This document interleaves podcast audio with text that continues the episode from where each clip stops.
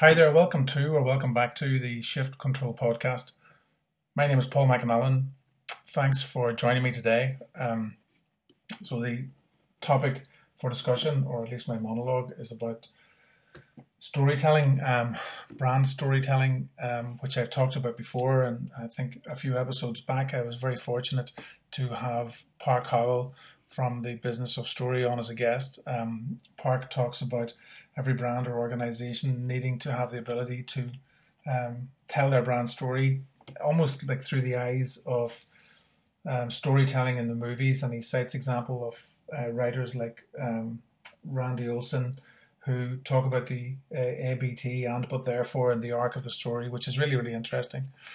So I was kind of a, um, a firm believer that that's a really good way for uh, brands and businesses to move forward, um, bringing together the a more well defined or a better defined marketing message and communicating that with sales teams and then bringing the two together for business improvement and business development and so on, which is all good. Um, until about the 10th of July, when I noticed on um, Dave Trott, uh, Dave Trott trott.co.uk, um, his uh, blog about artisanal advertising, which is a play on artisan and anal, I think, um, where he talks about actually he starts off by saying it seems everyone in advertising is desperate to call themselves a storyteller, and then he goes on to uh, try and basically shatter any illusions that I would have had or anybody would have that storytelling is the art.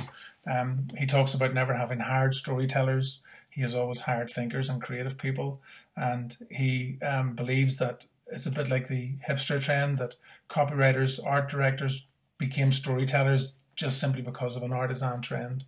Um, and he doesn't dismiss the art of storytelling. It's a really good blog. Actually, Dave Trott is a brilliant writer. He's written Predatory Thinking, which is an excellent book. He's a very, very well respected creative guy from uh, GGT um, Gold Greenlees Trott back in the day. I think they operated out of Dean Street in Soho. Um, and they did the Flake ad, a Hello Tosh got it Toshiba. Um, so anybody from the Moy will have a laugh at that one who's listening. Um, so he's pretty good at what he, he, he does. He is probably one of the best in the world. He also talks about 20 billion every year being spent um, on advertising in the UK. I don't know if that 20 billion is advertising as in the conventional sense or whether that includes marketing and communications. Um, so brand messaging, um, you know, through the line stuff rather than just above the line. He reckons 89% of it is not noticed or remembered. So essentially, that's 18 billion out of a 20 billion spend that's ignored just because it's wallpaper. And he he would say that that is because people um, a, are telling stories. They're telling the stories to themselves. So I think that's a fair point. Um, that he's better equipped to talk about it than I would be, and I have to respect that opinion. Um, at the minute, I'm working with a lot of different brands, and um, I'm very fortunate to have some like a diversity of, of portfolio, if you want to call it, where different industry sectors are represented. And I'm lucky enough to start to see um, how different organizations operate within those different industry sectors, what the challenges are, what the uh, you know economic you do a pestle analysis, let's say across the um, for like for talk's sake, the financial services sector, um, managed IT or IT sector, uh, construction, interior construction, um, a design, um, a leisure, a FMCG, or, you know, whatever it is, a whole bunch of them. They all suffer different things, but what they have in common is that they all have a story to tell of some description.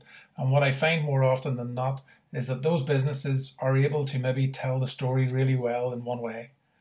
So that's a bit like, to use Dave Trott's parlance, that's a bit like having a really brilliant billboard, but that copy not being able to extend to a radio campaign, or more likely an ad in the um, a, a Twitter a post that's not going to be the same translated into a blog or a script for a YouTube video or whatever it is.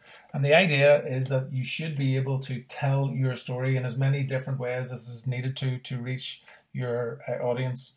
And I'm really talking business to business stuff here. I'm talking about the ability of your sales team to communicate um, quickly, slowly, one to one, one to many, that your marketing team is able to support that sales team with messages that go online that still resonate, be it in 140 characters to amplify a blog post, be it in a 500 word blog post that is to try and amplify um, the message from a presentation or a seminar that was held that morning, that is to, to endorse and validate some of the testimonials and case studies that are on your website, anything like that.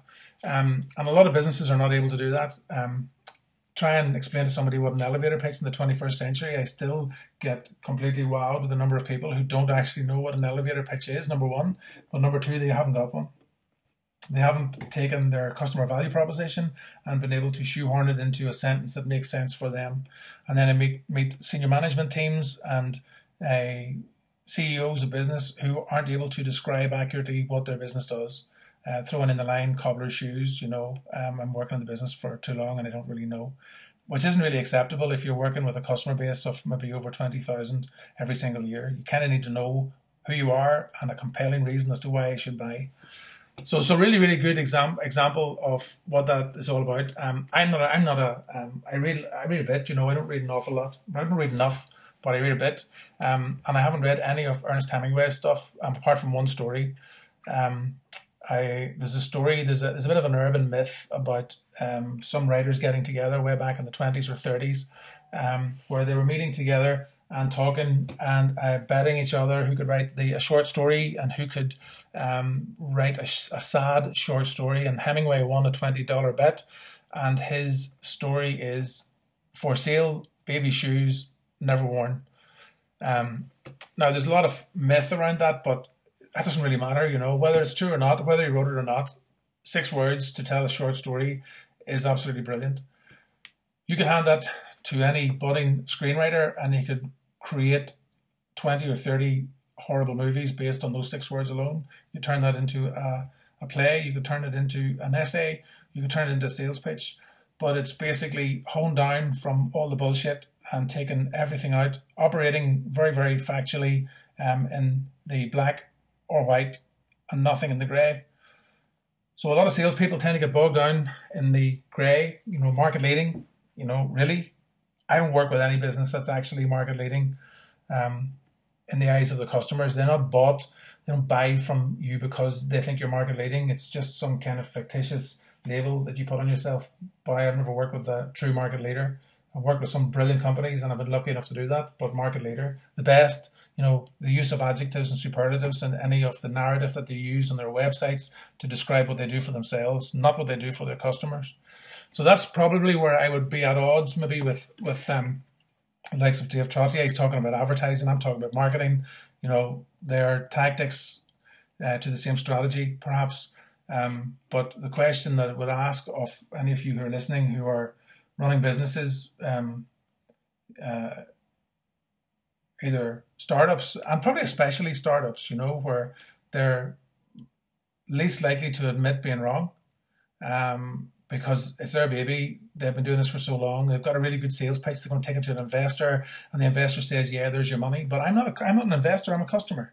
So how can you recreate that story so that it pitches to me? How can you recraft that story so that you can sell to 19,000 other people like me that will make your startup float and make it work?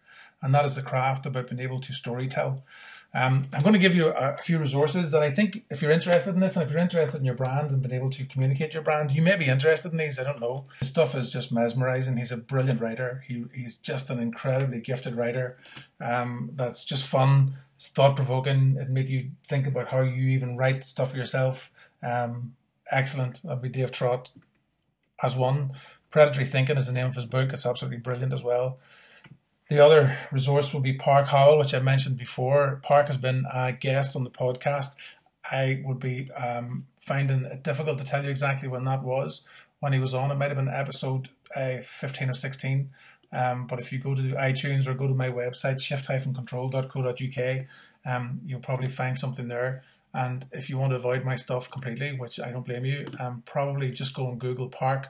Um, his website is businessofstory.com and go to his Twitter feed, which is at Park Howell. He is unreal. Um, I listened to a recent podcast. I was driving up to Omagh the other day.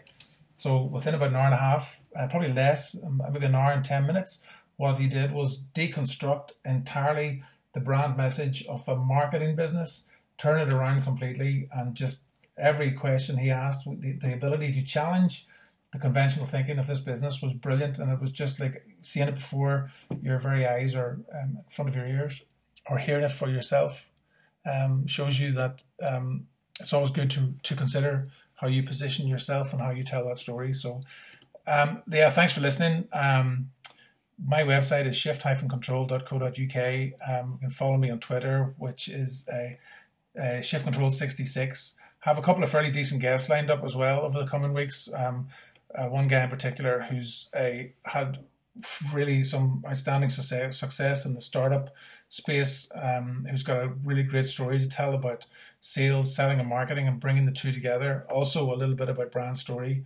Um, I'm hoping also, um, I've been in touch with Paul P.R. Smith, who is the writer behind SOSTAC, um, and who has written some books with Dave Chaffee that are on, I think, um, university syllabus uh, reading material but also some of his work on SOSTAC is just amazing. I was very fortunate to work with Paul about 10 years ago now, um, and he's um, he's really, really brilliant. And he his uh, process and structure, the way he thinks about things, is just really invigorating. Um, so I'm hoping to get those two guys on, plus the author of another book that I'm going to keep under wraps. But listen, thanks for uh, tuning in, um, and I hope to be able to uh, get chatting to you again soon.